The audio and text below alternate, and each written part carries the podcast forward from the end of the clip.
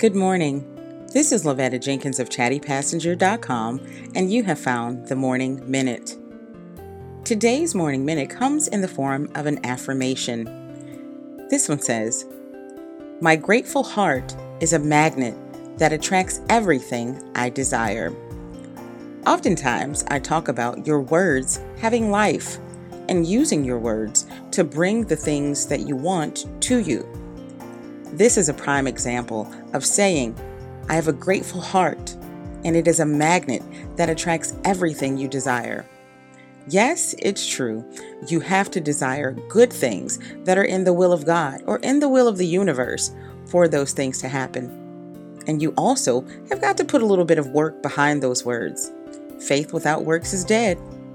So today, put your best foot forward and attract the things you desire.